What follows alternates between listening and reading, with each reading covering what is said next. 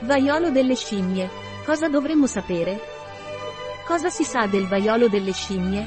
Un primo caso di vaiolo delle scimmie, probabilmente importato, è stato segnalato nel Regno Unito il 7 maggio 2022, fino al 16 maggio erano stati identificati altri 6 casi, in persone senza storia di viaggi in aree endemiche o contatto con il caso iniziale. Tutti loro negli uomini che hanno rapporti sessuali con uomini, MSM. Il 18 maggio il Portogallo ha riportato 5 casi confermati e più di 20 casi sospetti della malattia, e le prime 7 diagnosi sono state confermate anche in Spagna, tutti casi lievi e non ricoverati, allo stesso modo, nel nostro paese sono comparsi diversi casi ritenuti sospetti sotto inchiesta, ad esempio, la Comunità di Madrid ne ha segnalati 23. Gli esperti avvertono della probabile conferma di più casi e in più paesi.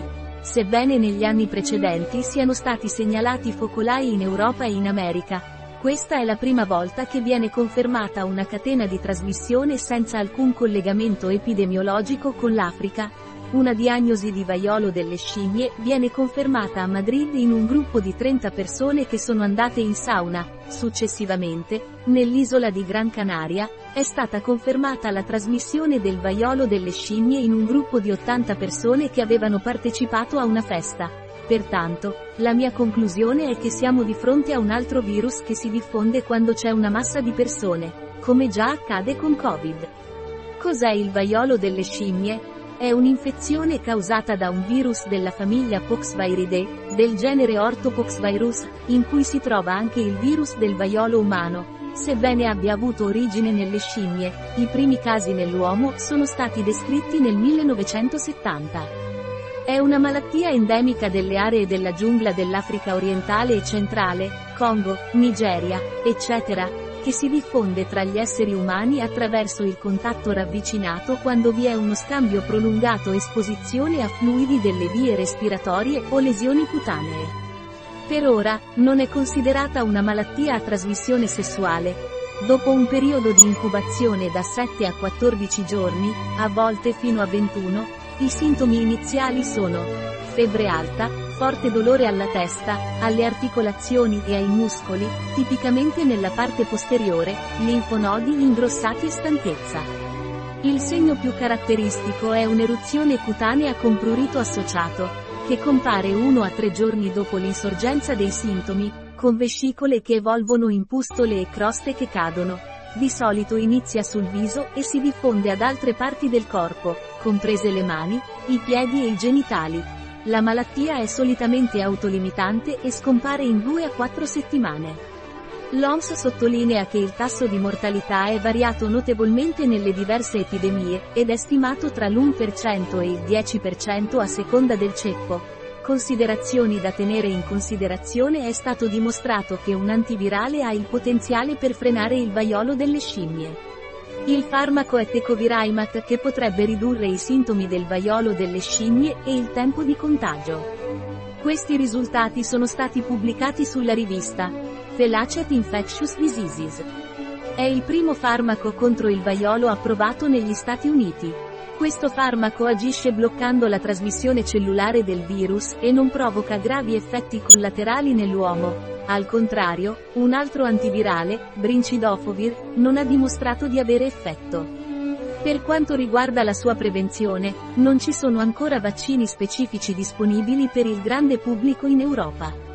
Il vaccino contro il vaiolo, umano, è considerato efficace nel prevenire l'infezione o nel renderla più mite, ma non è attualmente di uso comune considerare la malattia debellata da quattro decenni, per controllare i focolai, si raccomandano le seguenti misure preventive. Protezione con mascherina FFP2. I casi sospetti o con sintomi compatibili dovrebbero rivolgersi a un medico e isolarsi a casa. I loro stretti contatti dovrebbero ridurre al minimo le interazioni sociali e monitorare la loro possibile comparsa di sintomi. La segnalazione dei casi è importante. Proteggere soprattutto i bambini e i giovani, che in linea di principio potrebbero avere una malattia più grave perché non erano stati esposti al virus o al vecchio vaccino contro il vaiolo.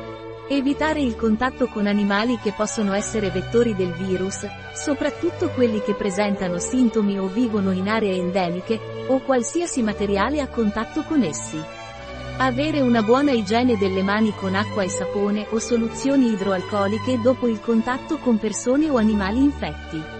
Utilizzare dispositivi di protezione individuale durante la cura di pazienti sospetti o diagnosticati. Ridurre al minimo le pratiche sessuali rischiose, ad esempio, molti partner sessuali. Si ricorda ancora una volta che gli antibiotici non sono efficaci per il trattamento delle infezioni virali e il loro uso inappropriato può favorire la resistenza antimicrobica. Siamo di fronte a un'altra possibile pandemia, quella del virus del vaiolo delle scimmie. Quindi, forse, siamo di fronte a possibili confinamenti come avvenuto con il Covid e l'uso della mascherina. Un articolo di Catalina Vidal Ramirez, farmacista, dirigente presso bio-pharma.es. Le informazioni presentate in questo articolo non sostituiscono in alcun modo il parere di un medico.